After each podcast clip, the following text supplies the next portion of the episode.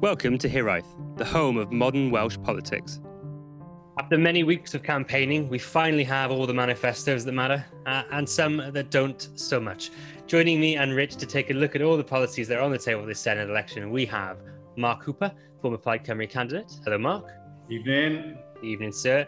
We have Emma Wildhaol, former member of the Welsh Conservative Party. Hello, Emma. Hello. And we have Bob Lloyd, the president of Labour for an Independent Wales. Hello, Bob. Hello, you're right. Um, we have agreed prior to going live an order of things. And going first, we have Mr. Lloyd to talk about the Labour manifesto a little bit. Bob, a lot of this manifesto seems to continue on the same path that Labour were going down before. Do you think this manifesto shows any lack of ambition? I think it's a very difficult when you're the party in government um, and you've been the party in government for so long to sort of say anything more than, and we will continue to do this and we will continue to do that. Essentially, the pandemic has given Mark Drakeford an opportunity to undergo some sort of static regeneration, essentially, to the to put to one side uh, the last 22 years of government and say that this is what we actually now that we've had this massive uh, revolution without actually having a revolution, this is what we're gonna do. Labour's gone for a sort of pledge card style uh, manifesto rather than the in depth manifestos that uh, Plaid Cymru's gone for and the uh, pamphlet that the Conservative Party's gone for. And it's put pretty much square in centre its offer after, after COVID. It's the recovery from COVID. There are also policies that are, seem to have come out of, out of the blue. And sometimes when you're reading the manifesto, things like creating a Clwyd Dee Valley National Park uh, for the first time in 60 years. It, it, feels like sometimes there are policies in there that could have been done way before. Do you think it's hopeful though? I mean, people are looking for something to change, aren't they? And do you think it provides, and, you know, they're looking for something to look forward to, a sense of hope that things can be better out of the other side of the pandemic? Do you think it provides hope to people? There's a definitely a, a, a strong emphasis on uh, the Green New Deal that the Labour Party supports. Uh, and there's a lot of focus on um, sort of numbers in the manifesto. I think hope wise, I I don't know. I think I think Labour is pretty, pretty confident that the job they've done so far is um, good enough. The one question I did want to ask is a lot. I don't know whether it's because they think they're doing that Labour think they're doing a good job, or because they don't necessarily know if they'll have a majority. But a lot of this feels like a manifesto that doesn't require a majority. Do you think that's accurate? Do you think yeah. that's what they've gone for? If you'd asked me before before the last two polls came out, you know, with the last two polls saying that with we're going to get twenty either twenty nine seats or twenty six seats, um, uh, we were looking at the best case scenario, sort of losing four or five anyway, uh, and that's that's dipped and ebbed and flowed um, between uh, twenty two to twenty five. So I don't I don't think anybody's going through going forward in this election hoping that they'll get a majority for this. And you can see in the um, there's a lot of areas of overlap between the Labour manifesto and the, and the Plaid manifesto and the uh, Liberal manifesto, especially as well. Li- uh, Liberals have gone for a uh, continuation theme as well, pretty much. That's because Labour stole a load of Plaid ideas, Bob. Yeah, well, it's the, it's, it's the it's what it's what the Labour Party did from the UK, uh, Lib Dems. You know, you know, every time the Lib Dems put up a uh, a good policy, we'd wait about ten years and then we'd take it. I don't know. It, it, there's a lot of room for compromise and there's a lot of room for um, sort of negotiation essentially. One area I did want to ask you on was was social care, and don't worry, I won't ask you about the nitty gritty of of the social care policy. More more a question of of direction. Mm. You you can't be happy that basically a large amount of the Labour social care policy seems to be we'll wait for the Conservatives in Westminster to come up with something. Can you? No, no, uh, and this it's sort of symptomatic of a of a wider problem that the Welsh Labour has at the moment, uh, in that we can identify uh, pretty well what the problems are. Uh, we know uh, what the Commission said. We know what the recommendations are, um, and we know that, and that that extends beyond social care. That goes to uh, you know employment and issues with access to justice as well. It goes to the heart of the policing debate that we've had in the in the country for the last few months. Uh, we know what the uh, problems are, but because of our commitment to uh, the union, essentially, we, it, we are sometimes afraid to say to say what needs to be said, uh, and we have the, we do have, I think, this psychological dependency um, and it's a financial dependency as well. You know that, that it's born out of reality. Um, on the UK government doing things first, it's, it's it's almost a sort of get out of jail free card because we know we haven't got um, the funding for for this sort of stuff, and we know we haven't got the powers over this sort of stuff. So instead of saying, uh, you know, we'll do our best to sort of work around it uh, and uh, pull as many strings as possible. We're, we're sort of re- we are relying on the UK government at the moment for a lot of this stuff. So obviously, you you are the, the president of Labour for an Independent Wales. Would you be able to tell people listening a little bit about what the constitutional position is now in the Labour manifesto? Uh, the, the constitutional position in the Labour manifesto uh, kind of took us by, well, didn't take us by didn't take us by, by surprise. Didn't come out of nowhere. Um, but the fact that it was so um, blatantly federalist uh, straight away when the debate in the party has barely started uh, did take us by surprise. Essentially, what Labour wants is um, federalism within the UK. How that's achieved isn't talked about much at all. Uh, and when you read the when you read the manifesto, there's not much detail put to put to federalism, and then the party wants to establish independent commission to consider the future of Wales and the constitutional future. But before the commission has even been put in place, the Labour Party has announced that it wants federalism to be the conclusion. This is not the preferred position of the Labour Party for me. It is a significant departure, I think, from where we used to be. The Labour Party used to be a uh, anti-devolution, uh, well, first of all, it was a it was a home ruler party, uh, and then it became sort of centralist through Clement Attlee, and then it went to it went towards uh, supporting devolution to the extent where it put put it up to a referendum, and then the Welsh Labour Party couldn't agree on what happened, uh, on on what position to take in that referendum, uh, and now we are a firmly uh, sort of reformist federalist party. You know, these things take time and it takes um, a lot of work behind the scenes and it takes a lot of work, you know, in front of the scenes as well. But I don't know. When you when you look though at the uh, sort of rhetoric around the manifesto, around uh, specifically the constitutional aspect of the manifesto, it has you know has some banging lines that aren't in the Plaid Cymru manifesto at all. You know, th- this comes from us. Uh, the UK government has betrayed Wales that would not happen. That would not be in a unionist manifesto, um, especially not a Labour one. Uh, it says, despite the cultural vandalism of the UK government, things like this, you know, devolution itself is now under serious threat from the UK government without a mandate from the people of Wales, where take back control soundbite has become a rallying call for the centralisation of power to Whitehall.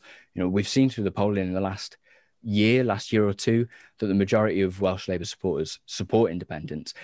And the rhetoric in the manifesto seems to suggest seems to suggest that the party understands that. It's good enough for now, but you know this is not the this is not the independence manifesto. Uh, this is not the independence election. Uh, it was it was never going to be the independence election. Independence will not be won in this Senedd uh, term. It will not be won, especially in two weeks' time. So I think we can uh, be comfortable with where the Labour Party is now, uh, and hope that we can move on, move the Labour Party and move the discussion on in the next few years. Thank you, Bob. You can stand down for a minute. We're going to Thank move on the to Lord. We're going to move on to Mr. Hooper. So, um, Mark, this Plaid Manifesto comes in at a whopping 126 pages. It is a huge, huge document. Do you think this is uh, evidence of a soaring ambition for Wales or, or a bit of a muddled lack of direction? when we spoke, if you remember, we spoke uh, about what I wanted or expected or hoped for from a Plaid um, manifesto. And I, I'm not going to take the fifth, Bob. I'm going to say it as it is. You know, I, am not sure this is delivering um, the ambition that Wales needs. I think it's interesting. You asked Bob the question about whether this is um, whether Labour's uh, pro- proposals were sufficient. And he, said, and he said they were, you know, good enough. Wales can no longer do with good enough, you know. And there's a there's an element of some of the Plaid manifesto has been squeezed into this, and it feels as though this is a bit, it's it's a little bit there, you know, and and it shouldn't be. You know, Wales is absolutely in need of hope, direction, leadership, change. And I think that, that Wales as a, as a country could, could, could go behind that change narrative. And this tries it a bit, but it doesn't come through. You know, it's a bit like eating, you know, you, you eating the trifle and forgetting about the cherry on the top. You know, it's just, you don't get it all. And I, I don't think it's got it all. If you were ranking where the manifestos are, and I've read them all, it's in the top two. It's you know I would say it's it's equal first with one other, which we might get into in a bit. I really feel sorry for you, Bob, having to talk about the Labour one because I think the Labour one is, it, and I know this, you know, but it is comparative, and you look at it and just think, good enough says so much, doesn't it? Good enough says so much, and and actually, you know, this is is challenging. I think there are things in there that talk to a um, the way a coalition might build. I think that's clear, and I don't think that's a bad thing necessarily in, in some ways, but I don't think it's good enough. And none of the none of the manifestos, and I include Plaid in this, and this is probably where my frustration is, really recognise the the place we're in as a country, the place we're in as a world. Um, you know, they all talk about Green New Deals. None of them really come up with the the goods as to what that means. Um, and it's a narrative that people just, no one reads it. So 126 pages, you know, average Joe Punter public, you know, they won't read this, but they'll listen to the leaders. And I, I was t- to Emma um, earlier, and it was it, on Twitter, on direct message. And one of the things that we were, sa- that we were saying is it comes down to, to the leader as well. And I think there is a bet. I think Adam has done well so far in the debates. I think he's probably been someone who's who's led a little bit from the front. So that's part of it. That that'll help. But you know, the detail it could have been it could have been more, should have been more, um, and the opportunities there because I think you know if there's ever a gap in UK politics that Welsh politics should be striding into, it's today. You know, the, the, the UK government is all over the place, and this is the time to challenge it, I think. So, um, so I'm, you know, happy-ish. Hmm. You, you say there's there's not enough. I mean, it's there's no way that any party, even with oh, maybe if they had 60 seats, but would be able to achieve everything that's in this document in one term. But by not enough, it's not about you can fill stuff, can't you? But if the stuff isn't actually going to change things sufficiently, then that's not enough. You know that so not right. There's so it's a, all filler, no killer. Yeah, yeah. well done. Um, but it feels like it needs, um, you know, we need to simplify the political narrative, not complicate it. And I think that's some the opportunity that could have happened. And it, you know, the simple stuff is that things aren't working. I think there's a big, you know, the, the, the manifesto starts off by deconstructing the UK. Well, I, Wales is through that. You know, we are we are all we all recognise the UK isn't working. What we don't have is the solution beyond current UK settlement. And I think so that's quite interesting. And the blame is quite clearly laid on not having all the powers on it. And it is there, you know, it, it is there talking about um, independence, which is part of it. But I agree with Bob, this isn't the independence election at all. Um, and to try and think it is is a, is a mistake. Well, yeah, a lot of this is just a vision for an independent Wales, isn't it? Rather than a genuine program for government. Do you think that putting all this into a, a, document saying vote for us and this will happen is a bit dishonest to voters, though.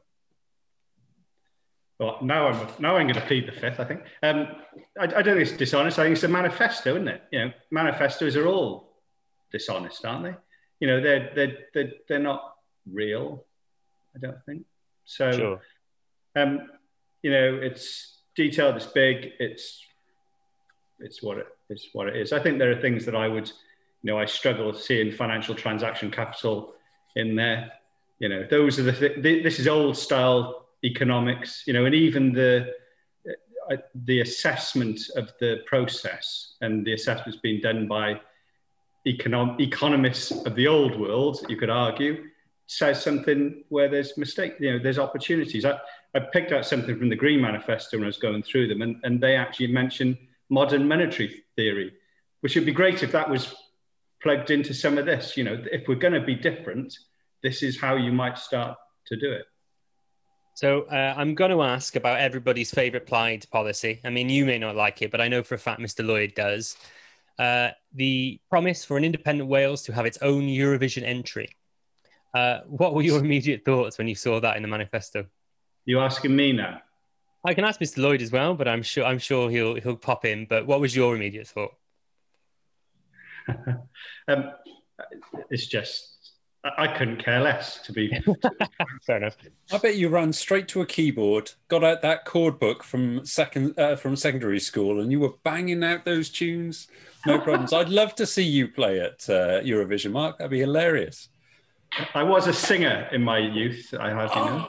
Well, I think we now know why that's in the manifesto.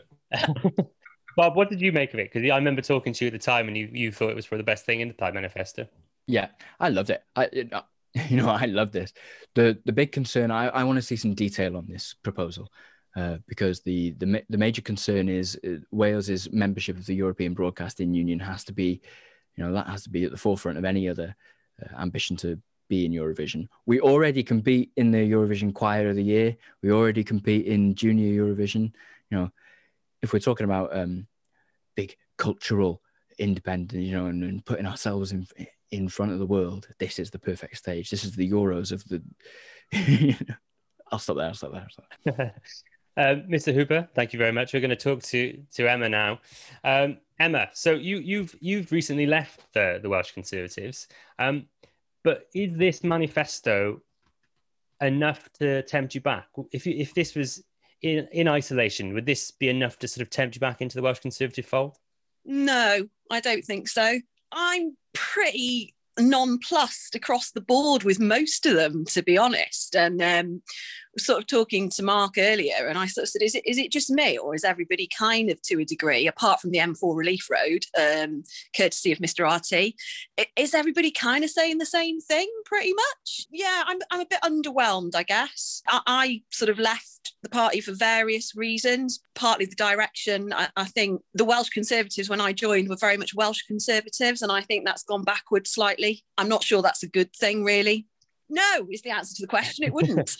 uh, well, I mean, with a promise to build an M4 relief road, uh, pledge to keep free, free prescriptions, and a promise to keep the pledge of a million Welsh speakers by 2050, is this just the 2016 Labour manifesto, but in blue? I'm not honestly sure. I mean, the, the M4 relief road it has no bearing on anything for me where I live in mid Wales.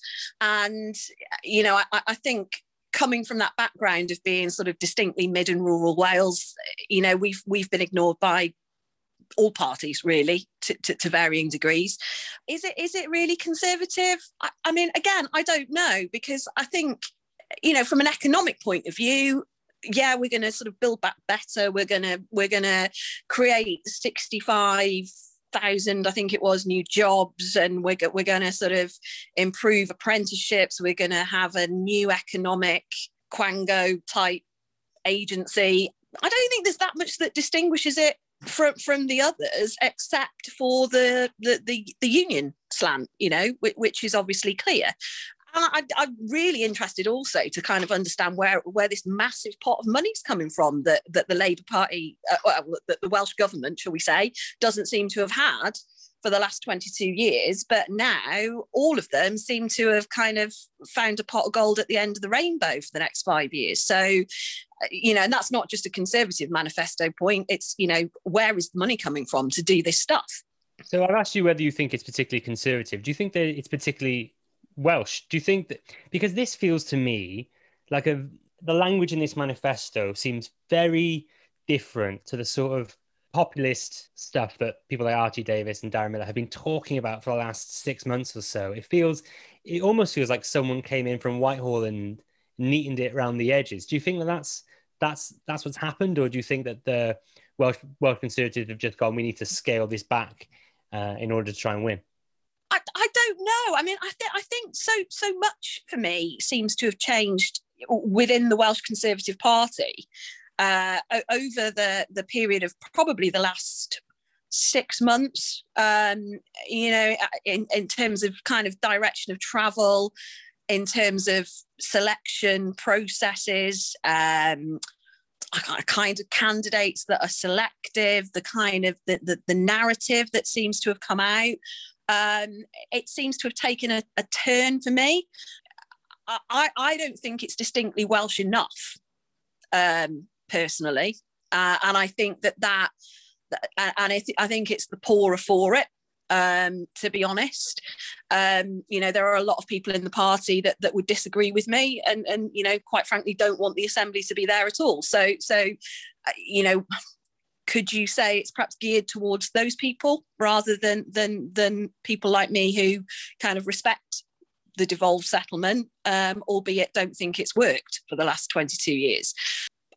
I don't think it's beyond the realms of possibility that that might have been input from headquarters do you think this was just the natural direction of travel for the Welsh Conservatives? They were always going to end up at this point where they put out a sort of.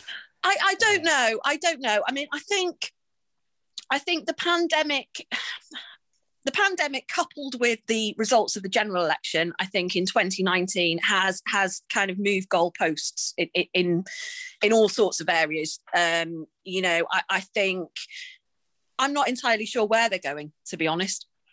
Does the pandemic explain things like the change to support free prescriptions? Because you, I would, I would never have thought that that was going to be in uh, a Welsh Conservative I, before. I, I, I don't know where that's come from. Um, I mean, I, I, I had a bit of a full-on debate because I made the mistake of commenting on Twitter, as you sometimes do, um, about the issue of free prescriptions. And and you know, the point I was making was I, I, quite often feel guilty as an individual for having free prescriptions when I'm in a position where I could afford them, you know. Um, that said, I think on the whole, uh, the, bureaucracy of, of, of, taking that policy away um, and the cost of doing it probably would outweigh the benefits. But yeah, I, I suppose that that is a bit of a surprise. Um, you know, there, there are elements there of um, stuff that I think is good stuff. Um, I do think having had some experience with uh, Welsh government structures in the context of being involved with the with the potential Mid Wales growth deal, etc., that, um, that there's a lot to be said for simplifying those strict structures and maybe going back to oh, the WDA type style arrangements and, and simplifying the bureaucracy. So I, I like some of the stuff in there about that, um, as long as it's done well. I'm I'm I'm disappointed in that respect. I think if we were going to go out to win it, there are things that you know that could have been done better and differently, uh, and not just in the manifesto, but in just the whole direction of travel in the last six or eight months, really. Thank you, Emma. I know Rich has a, a couple of follow-ups he, he wants to ask, so I'll, I'll hand over to him.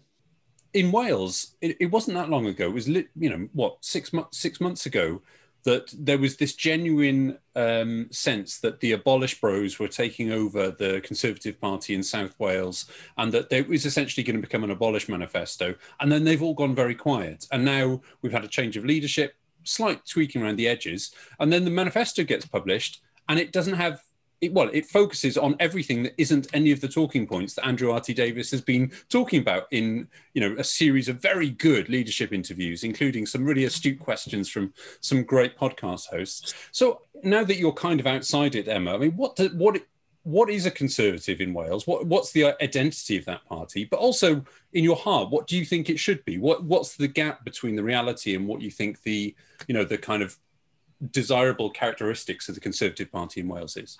Personally speaking, I mean, I've I've always been quite central sort of central in my views. I've never been ultra right wing. I'm conservative, probably more on an economic basis than a social basis. So, so I'm kind of very much sort of middle of the road.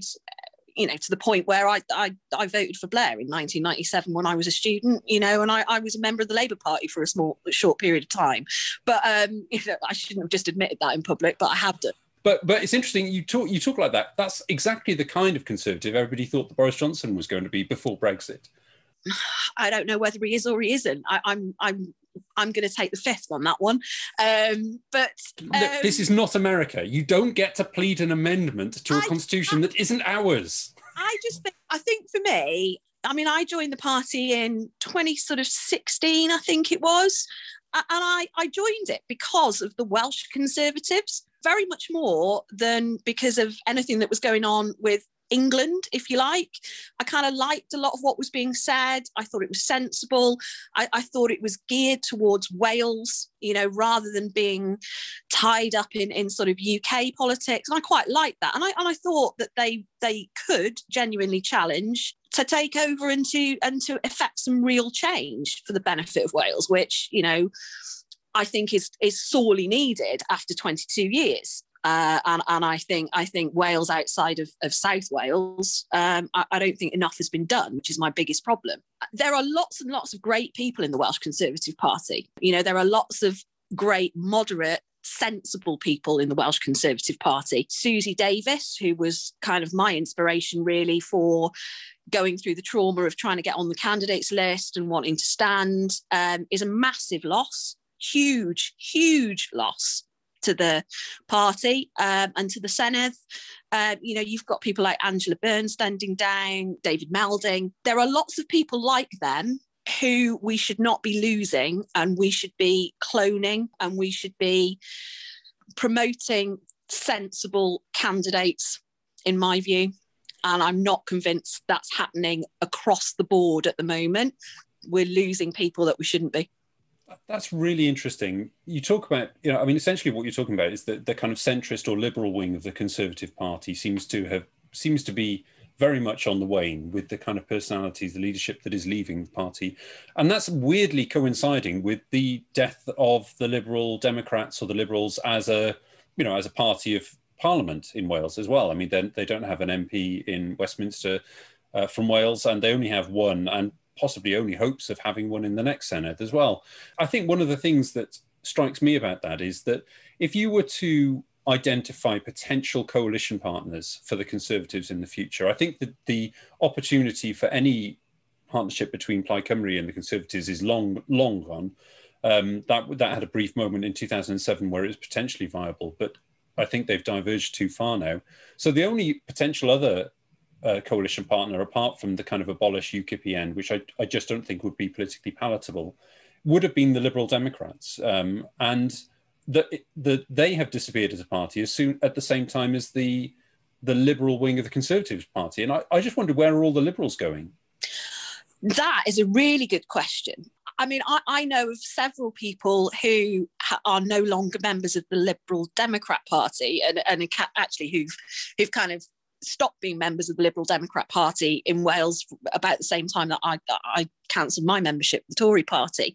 And um, what, what they say to me is that they're not sure what the Welsh Liberal Democrats stand for anymore. The direction again, it's a direction of travel thing, you know, that the direction of travel that the Liberal Democrats seem to have taken is not the traditional Welsh Liberal Democrat, Alex Carlile, you know people like that and and th- their voters don't like it. I mean parachuting in candidates and I, i'm not just blaming the lib dems here because i'm quite i'm quite aware that all parties do that including the welsh conservatives.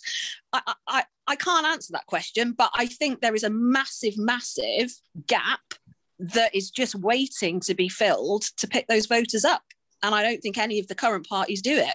Uh, you know i lament the loss of people like suzy davies david melding and the rest of them whether you agree with them or not, they were people who reached across the aisle. They were liked by lots of people. When they spoke, people listened. They were never shouty. You know, they they all, I think, are a loss to our to our parliament. You know, where the Tories are, I, I, but it actually doesn't matter, does it? Because the Tories aren't going to form a government. No one, you know, no one wants to work with them. It, the government will be formed elsewhere that comes out of this election. So their voice is is very difficult to see a way forward. And as as for the Lib Dems, you know, today's polls suggest they're going to pick up Brecon and Radnor, and I like Bill Powell, but I just can't see it.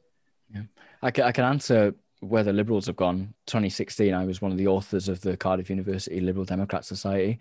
I was a member of the Lib Dems um, from 2015. I joined in 2010 part of that wave of Nick Clegg supporters. He was the first person that ever politicized me. I think I think what's happened is, uh, especially maybe especially since Brexit, people have been forced to make a choice now, and standing in the middle isn't good enough. That sort of leads on sensibly to uh, what we're going to recover to from the pandemic, recovering to normality or to what life was like before uh, the pandemic and what life was like before Brexit, even, uh, is not an option. That's it's not on the cards. It's either you stand with the modern conservatives now, who are essentially cheerleaders for Boris Johnson now, and and people if, if people like David Melding and uh, Angela Burns and Suzy Davies stayed in the Welsh Conservative Party and were in the Senedd group there, they would have really challenged Labour for that sensible ground, that quote unquote sensible ground in the middle there. I would have, I would have really worried for Labour's prospects then.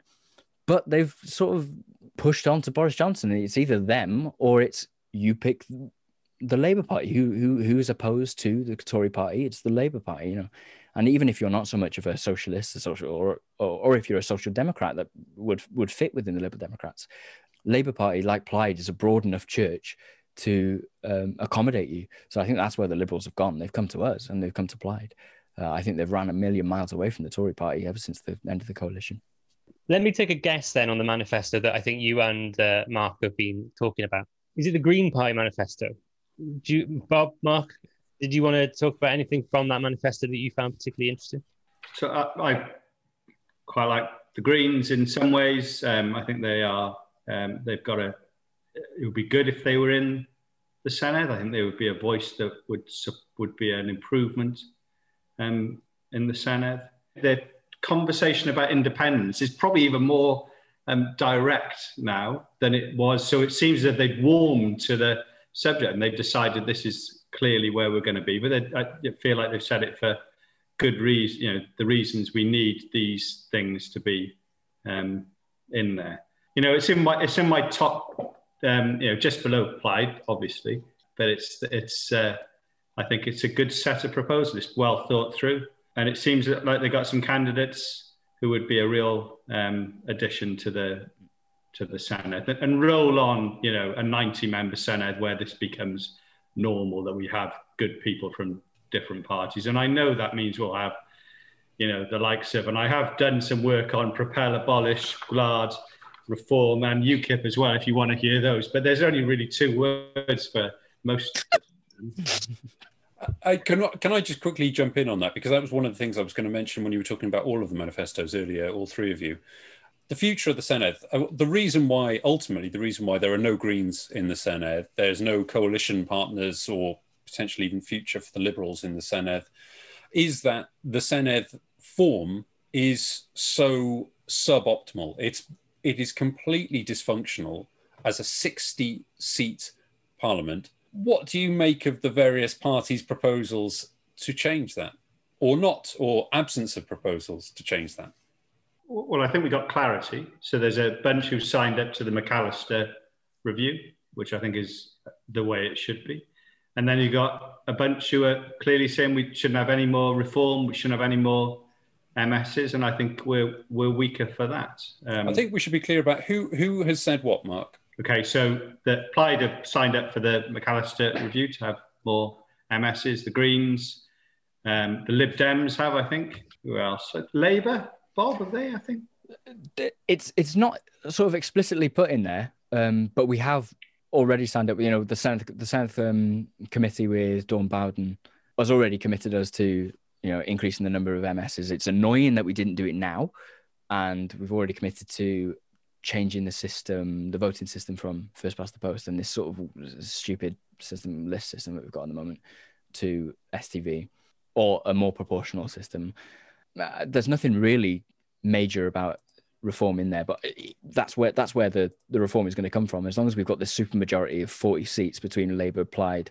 and Bill Powell, you know, we'll be okay. Emma, what do you think? What you, it's it's no politicians are not always particularly popular, but do you think that that is what's making the decisions in these politicians' mind. It's a question of popularity of this policy rather than whether they think it's the right thing or not. Uh, weirdly, I've come sort of almost, well, three quarters of full circle on this, really. Um, I, voted no in the initial devolution vote. I didn't want a Senedd. I actually took part in, I think it was 2018. It was a, it was a it was a study that uh, Professor uh, Diana Sturby was doing um, on barriers, uh, you know, to to to you know being part of the Senedd, and I, it kind of like it, it was a bit of a light bulb moment for me because I realised that actually the issue is not with the Welsh Assembly, the issue is with the Welsh government. Um, for me, and and taking part in that was was quite eye opening, really, and and also speaking to people who are MSs, uh, you know, so so people from within the party and, and looking at the level of work that they are trying to do, you know, particularly from an opposition point of view, when you're trying to scrutinise Welsh government, you know, it's it's really difficult to do when there's not enough of you, uh, uh and when your time is being split too thinly across committees. I've gone the other way now. Uh, I actually think that we should increase the number but I think that has got to be linked to some oh those people are elected. I don't like the regional lists. Um, I think the idea that I'm going to pick a name out of the air that Neil Hamilton can properly represent the whole of Mid and West Wales, or actually anybody can properly represent the whole of somewhere like Mid and West Wales is just a nonsense. Uh, I, I, would much prefer to see a different way of doing it. So, so instead of having those list members that, that, you know, whether you have additional constituency members or whether we change it, we have an STV, whatever. If you come to the conclusion that we have got a Welsh Assembly and it's here today, whether you then go as far as independence, which I personally at this moment wouldn't, um, or this whether moment, you, at this moment, you know, don't get excited, Hooper. Don't get excited. Um, but you know, I, I don't agree with independence. I'm going to say at this moment because I like I like you to think that you've still got a chance. Um, but I think if you accept that the assembly is here to stay, mm. um, then I think for it to work effectively, there's not enough members of it. Um, I think for it to work more effectively, we need a change in in, in government, but that's a different question. Uh, but I think you will always then have people who just will not accept that it's here to stay and are always going to want to scrap it. And I, I, I think those people probably are just wasting their time because I don't think that is ever going to happen you know, if you're a sensible person and you accept it's here to stay, then what you have got to want as as a as a Welsh person is for it to work as effectively as it can. Um, and I don't think it is at the moment. This particular subject, every interview um, that is carried out in the media couches this question in the idea that people don't want more politicians. I think there's two aspects that are often overlooked there. I think people do want more brackets good politicians and what they want is fewer brackets bad politicians we need fewer exactly. neil hamiltons and we need more david meldings and people like that uh, and i think also the parties that often say that they don't want more politicians are in the process of either sustaining bloated numbers of politicians elsewhere or proposing new politicians. Like the Conservative Party is proposing more elected mayors for England and new new posts all over England and is maintaining the PCC structure in Wales, which nobody wants. And and the Labour Party is in the process of maintaining the huge numbers of local government councillors, which Wales is hugely overrepresented at local government, while not being particularly clear or bold about its ambitions for the Senedd because it's scared of proposing more politicians. And I think that that's that that idea that people don't want more politicians so we've all got to not talk about it very much is completely the wrong way to go around Senedd reform. You look at Senedd reform in the round, and just think about how you redraw the whole thing. And, and rather than just focusing on whether it should be 60 or 90, I think people should be more honest, more bold, and more ambitious than simply using the too many politicians cop out. That's my my mini rant. Over. Hmm. I agree. You know, I completely agree with you, Richard. What we need is we need the thing to do the job that it's expected to do. And if we continue to carry on as we are, then we will get bad laws, badly scrutinized, poor ambition, and things like that. And that, and that, I, again, you know, that's how I started coming talking about these manifestos. I think the man, the ambition of them, is is just a little bit less than it should be. Well, I think we've talked about the manifestos enough just for a minute. But it's time, as I promised Emma, it's time for a little quiz. It's time to play a game. We're going to play a game of whose policy is it anyway?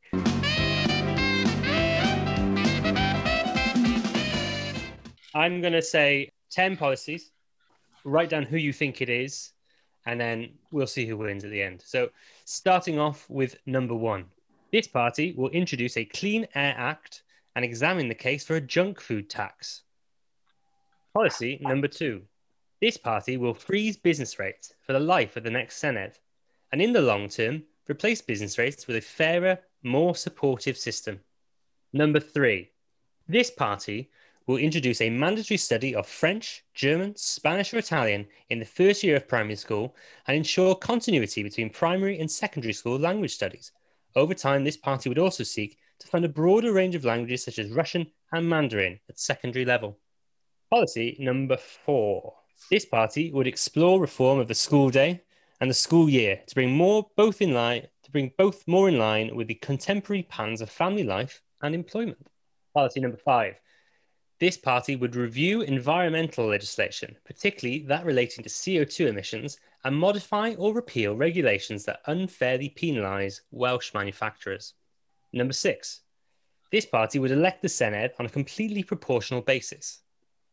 Number seven, this party advocates a four day week to share work opportunities and respond to the greater automation and digitisation of manufacturing and services. Number eight, this party would end the 1 million Welsh speakers target.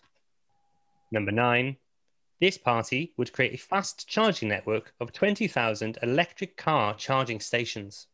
And finally, policy number 10, this party would establish a Welsh national energy company, majority owned by the Welsh Government and local authorities, for conventional extraction of Wales's known gas reserves in former coal mines. Now, I'm not going for any of the big headline ones, but there's a couple here where I think you may may get a little confused. So we'll see how if everyone's answered those questions. Number one, uh, Clean Air Act and examine the case for a junk food tax. Any guesses there? I No. think that, I think that's us. Plaid Cymru. Plaid, plaid. See, now we're going to say everything that I've done Labour and everything that I've done Plaid is going to be the opposite, isn't it? So there's the big coalition there. there's the ticket. Okay, number two, freeze business rates for the life of the next Senedd and in the long term replace business rates with a fair and more supportive system. Any guesses? Is that the Lib Dems? That is indeed the Lib Dems. Fantastic. Good answer, I've Emma. read, I've read something. Number three, I will be shocked if any of you get this. So this is introduce the mandatory study of French, German, Spanish, Italian first year of primary school and ensure continuity over time. Seek to fund broader range of languages, including Russian and Mandarin. Any guesses? UKIP. Oh. Ah. UKIP. UKIP. It's Yeah. UKIP. Yeah. How did you know that? It's the Mandarin. It was the Russian for me. It was the Russian. I just figured there'd be some Russian money I've in there actually somewhere. written you, but I changed it, so I'm going. I'm going to take. What did you change it to? no, I, I thought Gwlad then when he was, but I, UKIP was where I started, so I'm having it. Okay. Number four, reform of the school day and school year, bringing both more in line with contemporary patterns of family life and employment. Any guesses? Mr. Red, Lloyd? green again. Either one of them. It's Labour. Brown. It's Yes, Labour. yes, it's a Labour yes, answer. Yeah, yeah, okay. Uh, environmental legislation relating to CO2 emissions and repeal leg- regulations unfairly penalise Welsh manufacturers. Any guesses? Gwlad.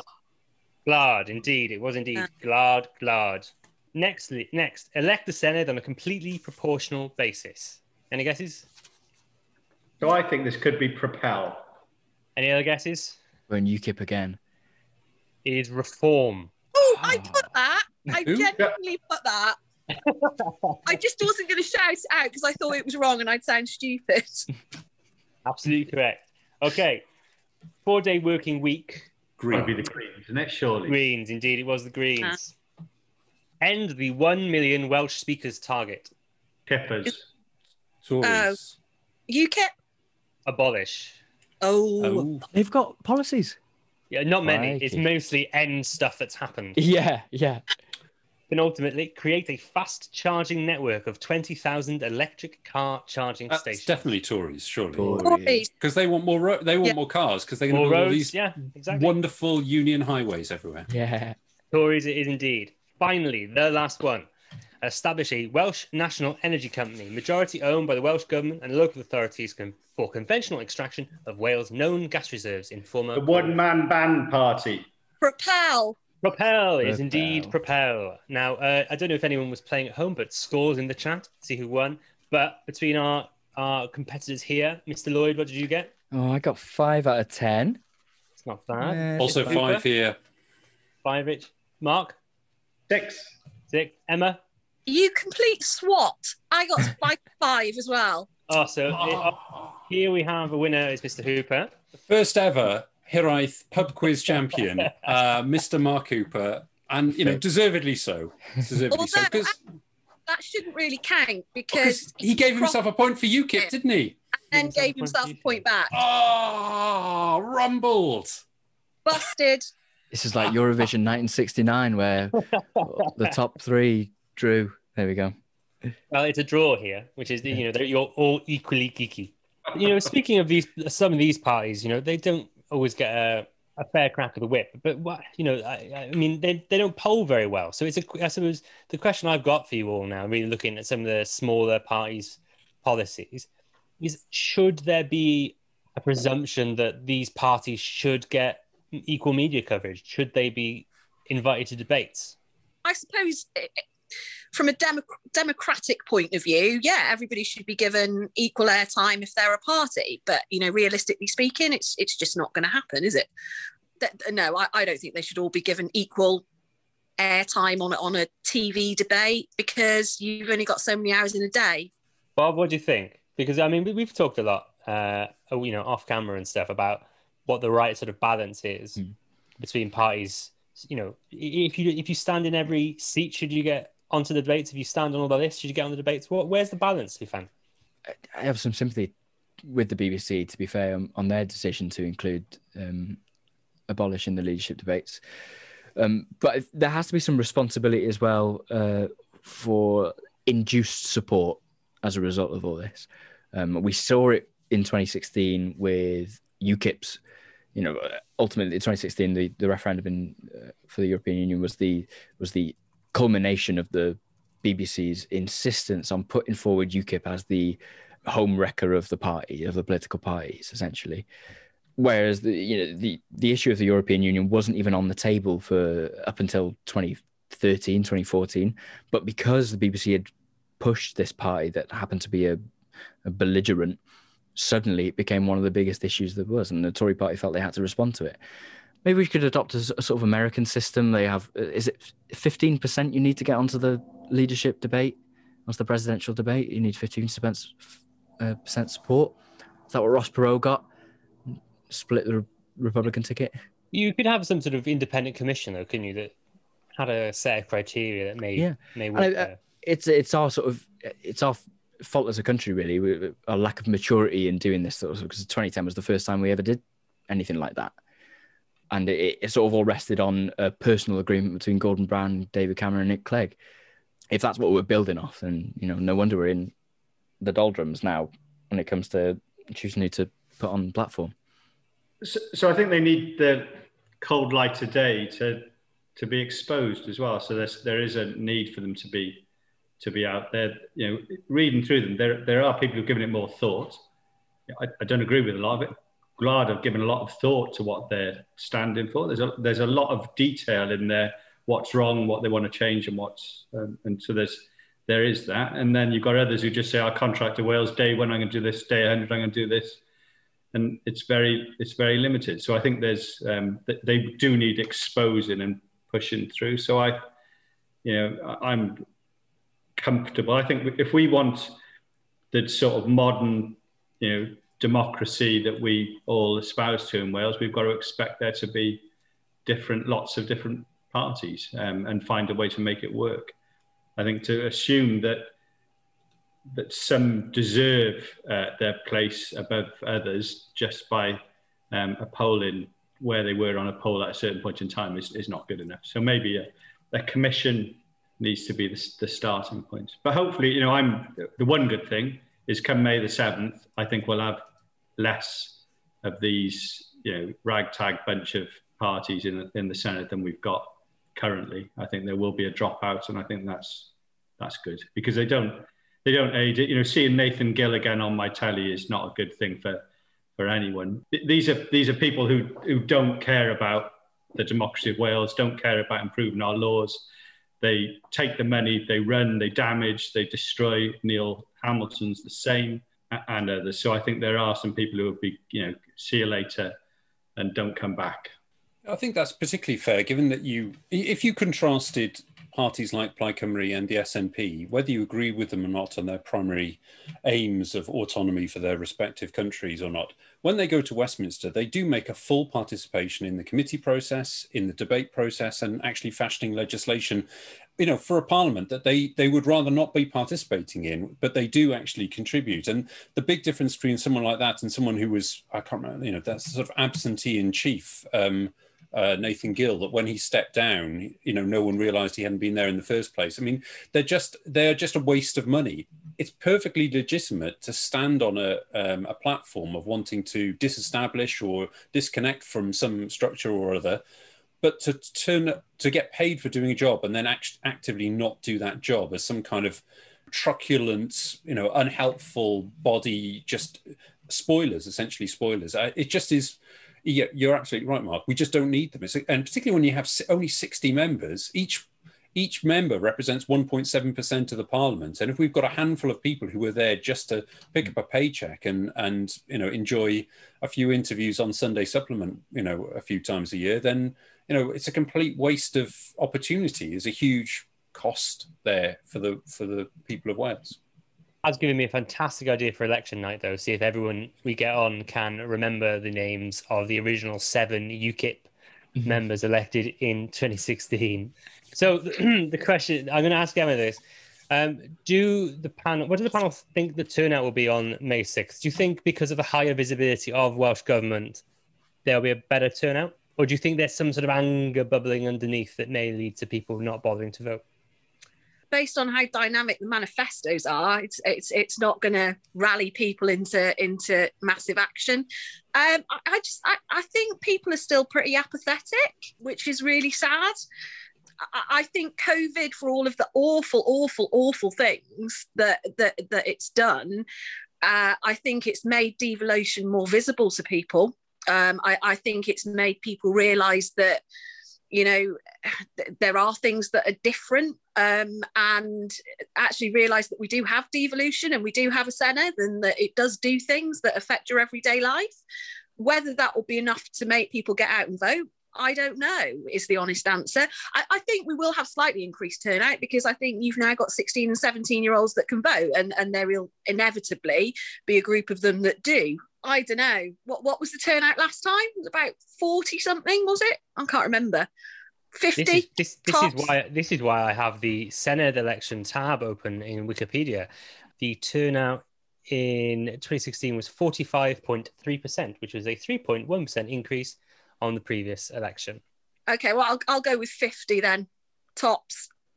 Yeah, I think there'll be a slight increase. Um, I don't think I don't think anyone's really a lot more people. I agree completely with Emma actually, but uh, a lot more people know what devolution is, and or at least are aware of devolution, and they know who Mark Drakeford is.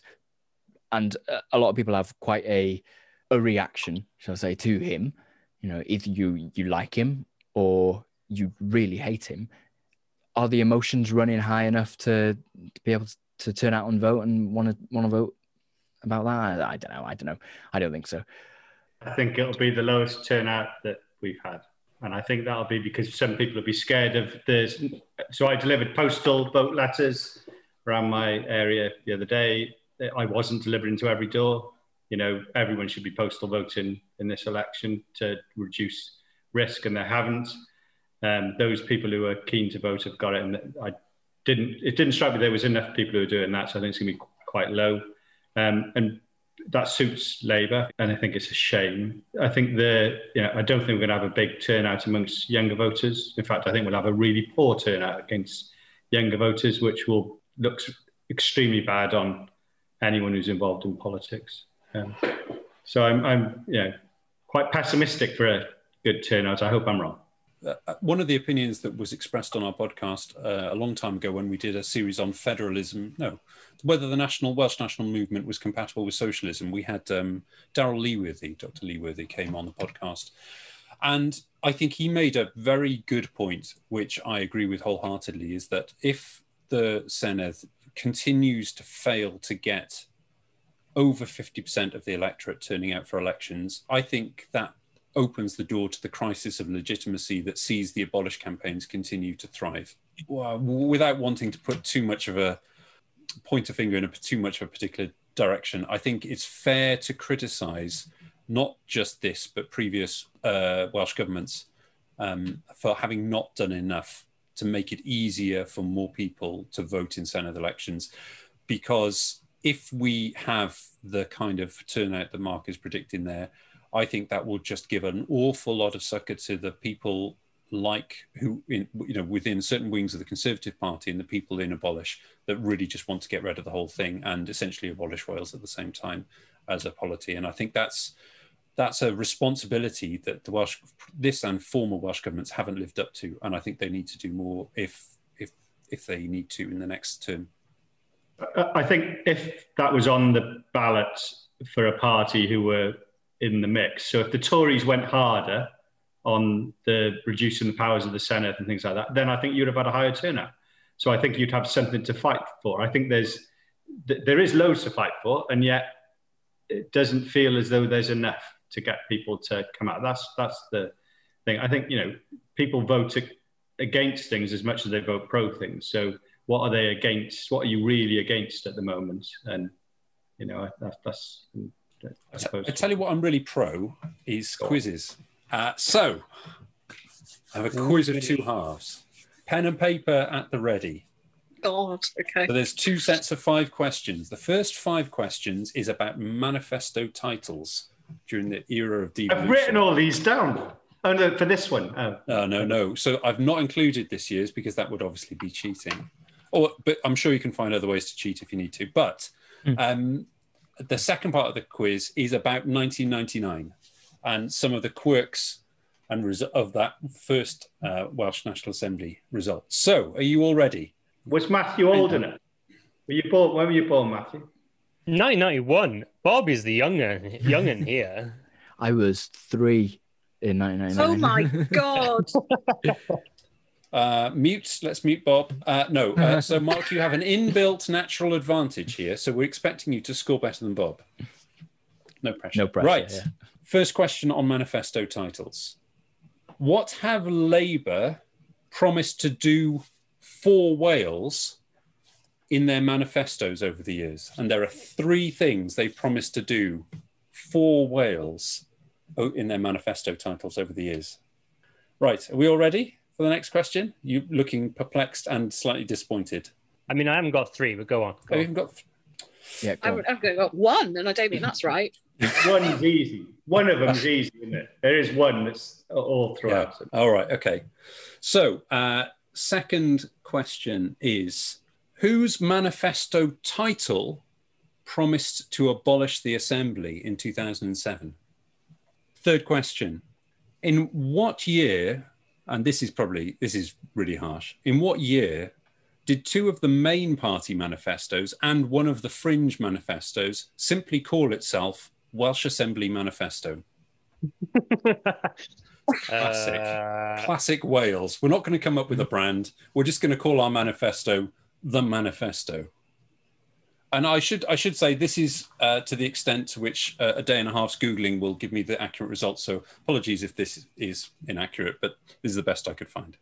Uh, fourth question: Which party offered a fair green future for Wales in 2007? And the fifth and final question of this half: We the people has recently been claimed by Labour's radical federalism project. Remember that? That seems to have gone very quiet. Um, but who used it as a manifesto title in 2011? hmm. Mm, yeah, it's not it's not as straightforward as you might think, is it? Um, so what what has Labour promised to do for Wales? Standing their up for. Wales. That's one. Stand up. Deliver. Oh, deliver. No, uh-uh. All wrong. And moving Wales forward, I don't know if there was some sort of trick there. The Working. very first, Where- yeah, the very first Labour manifesto in '99 was to promise to working hard for Wales, and uh, in you know sticking with a theme in 2003, they were working together for Wales before they started standing up for Wales, which was um, a natural thing. So there, so null point for anyone. That's disappointing. So whose manifesto title promised to abolish the assembly in 2007? UKIP? UKIP it was. Abolish the assembly and leave the EU. Remember those days when we were part of the Wow. EU. Uh, Well, they're in- consistent, I suppose. In what year were two of the main party manifestos just called the Welsh Assembly Manifesto? And I'll give you the extra one. The fringe party was the UKIP manifesto. So it wasn't 2003? Three. If, if it was 2003. 99. Yeah. Oh my god. So in 2003, the Plaid Cymru and Conservative manifestos were apparently just called the Manifesto, as was the UKIP manifesto. It's remarkable. It's good branding. Minimalism. That's Amazing. the way to go forward. Which Yeah. pr- party offered a fair green future for Wales in 2007?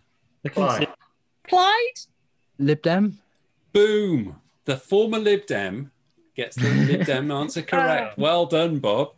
I'm so sorry. Uh, we the people. I Who thought it was used Lib Dems, but as I a don't think it is manifesto title in 2011. I put Lib Dems. I think conservative because they're they're obsessed with American politics. No offense. Uh, go on. My God, you guys are all so disappointing. It was UKIP. It was UKIP again. And and can I just say, in the history of Wales, the best a manifesto title. This was going to be my bone. You know, if this was close and it isn't, well, I, sort- I suppose it is. Who's got the most score? What's the score? I've got none. Uh, I've got two. Two, Bob. Uh, I got. How many points did you get for the first question? One. Oh, mm, One none. question. One, One- two, two. Two. So, oh, well, we kind of got a tie break. My tie break would have been what is the best manifesto title that has ever existed?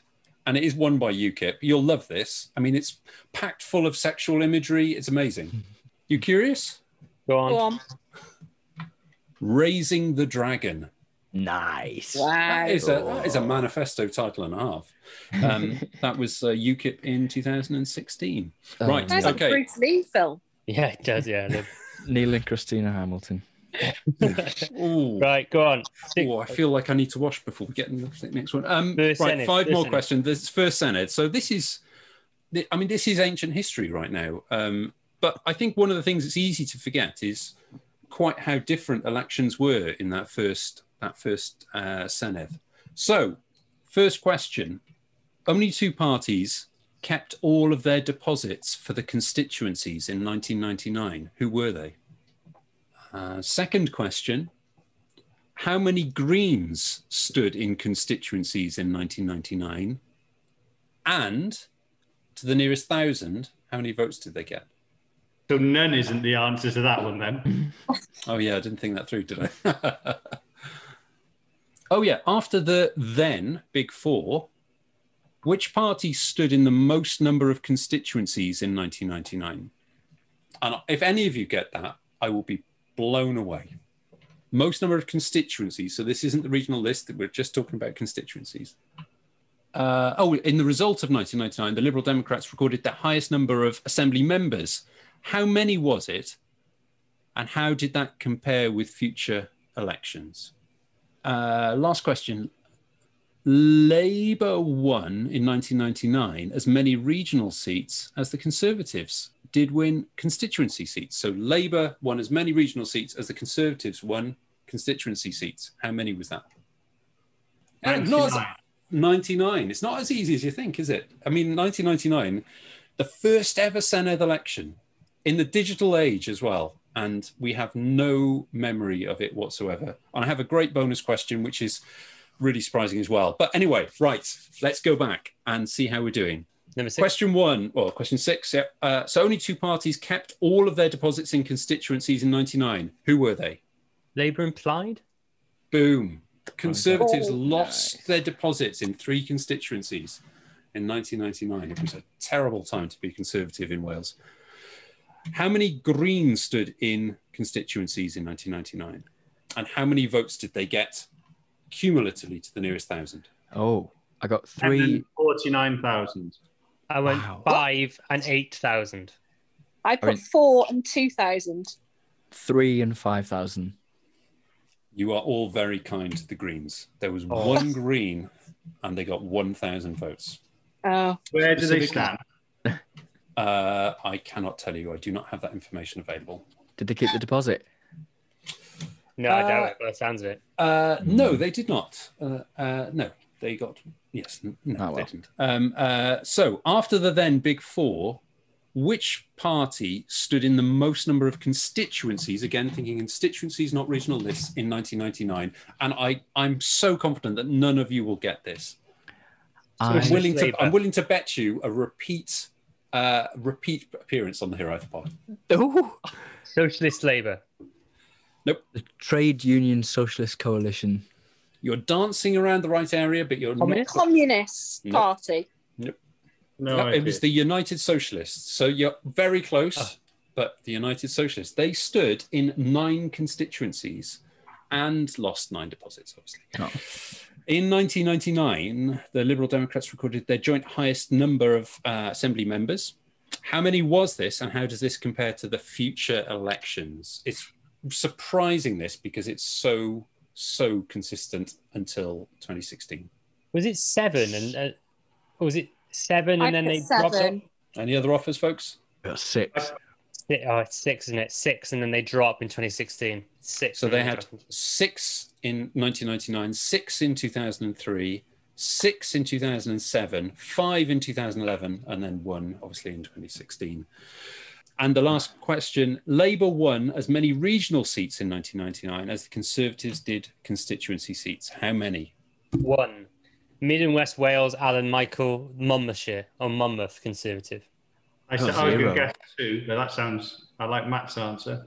Yeah. Oh, we're a revisionist. Uh, you got to put. Come on, come on, Mark. You're uh, you're not one for uh, couching your opinions on things. Go on. What was No, I said two. Two. You said two. Okay, it was one. You are correct. Yeah. One hundred percent. So Alun Michael on a list. Did he stand? Yes, ca- yes, because he was constituencies as well? MP for Cardiff South and Penarth, Ah. but um, double jobbing. he applied too late to be the candidate for Cardiff South and Penarth, so had to wait for the Told to list. apply too late is what you told to apply too late. Quite and then he got quite on the right. list. Then he got on the list. Okay, here's here's this is what what if I don't know how we did. How did we do in scores there, folks? Out of the ten, who won? I, I, I did as well as we would probably do if we had a formal entry into the European Vision Song Contest. With Mark and I on got vocals. nil points. Okay, I got I've- four points overall, Uh, two on that one. Hmm. and me and Bob tied. Well, is this if this is this genuinely a tiebreak round? So I get to ask my tiebreak question. I'm Four so out excited. six, four out of ten. I got yeah. Bring it. Now Okay. it's Matt. I'm I'm well into it. Come on. Okay, the, na- the Natural Law Party had more regional list votes than the United Socialists and Communists, but who had more than them outside of the Big Four? Who vote? Who got more regional list votes than the Natural Law Party, apart from Labour, Plaid, Conservatives, and Lib Dem? And I'll give you a clue. There's two. Greens. Greens is one, and The Uh, Christian Party. you've already said it once. Oh, uh, Socialist Labour, Communists. Yeah. Socialist Labour. You're correct. Labour. So you managed to even draw the speed round, which I think is very impressive and a wonderful way to end. Well, I have. What's slightly what slightly worrying is I've now got to go and do a quiz. So as, as Emma's got to rush off to a quiz, I'm going to ask that one question, and we'll go. What are your predictions for the election? What does everyone think will happen, Emma? Oh, um, I, I don't know on specific numbers, but I, I suspect that there might be a coalition between um, Labour and Plaid at the end of it all. Um, who will be the first minister? Who knows? That's that's yet to be duked out. Uh, yeah, that's my prediction. Uh, Mark, I don't think Labour will get over the line, and I think they'll need the support of Plaid Cymru. Bob, Uh, same as Mark, but I don't think that support will be a coalition. well, me and Rich have got uh, one pod together at least before we make our final predictions, I guess. But uh, I don't know how you feeling at the minute, Rich. Uh, for, for just for completeness, I'll say that I think it's I think the thing that is going to happen is uh, that it will be a Labour government with uh, a a single Lib Dem. It'll be a continuity of what we have now. Um, it's not what I would like to see, as you well know. I'm a massive advocate of uh, some kind of One Wales Two um, agreement, um, but that's not going to happen. I think it's going to be Labour plus a Lib Dem. How about you, Matt? I am in two minds completely. I think there's definitely a very significant chance that what you've just said is, is happening and it forms the next government. But I also think there's a real chance that uh, Labour lose a couple of the seats they lost um, in the 2019 general election, and it's too difficult to govern with just a single Lib Dem, so they require uh, the support of Plaid in some way or another, whether that is coalition or compact. Do you honestly think that the Lib Dems are going to win a seat? Because I, I, in Brecon and Radnorshire. Or, or, or regional. Well, the list, or the, or the regional list. It'd be one or the other. Massively, massively, I think depends. If they lose Brecon and Radnor, then abolished lost their seat on the list. Well, it depends massively whether the Lib Dem vote holds up. I suppose you could make Yeah. the argument that they're actually they've gone back so far since 2016. You know, in Ceredigion, on uh, friend of the pod Amanda Jenner came second in the general election. Actually, where you know they've they've they've held that seat for, for a long time before. Um, it- it- as a you know, as Amanda Jenner as a conservative came second. So, and there's other seats where they are further behind now in BNR uh, and in Montgomeryshire than they were previously.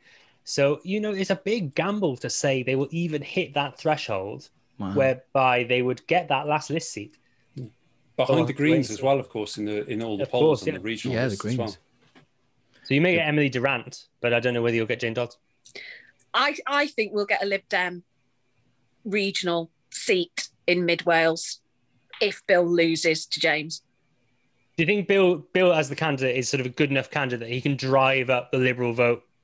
I, I think he's very popular locally. I think he's very well respected locally. I, I think there was a huge personal Kirsty vote uh, in BNR, and and I also know that James, you know, James is a local lad.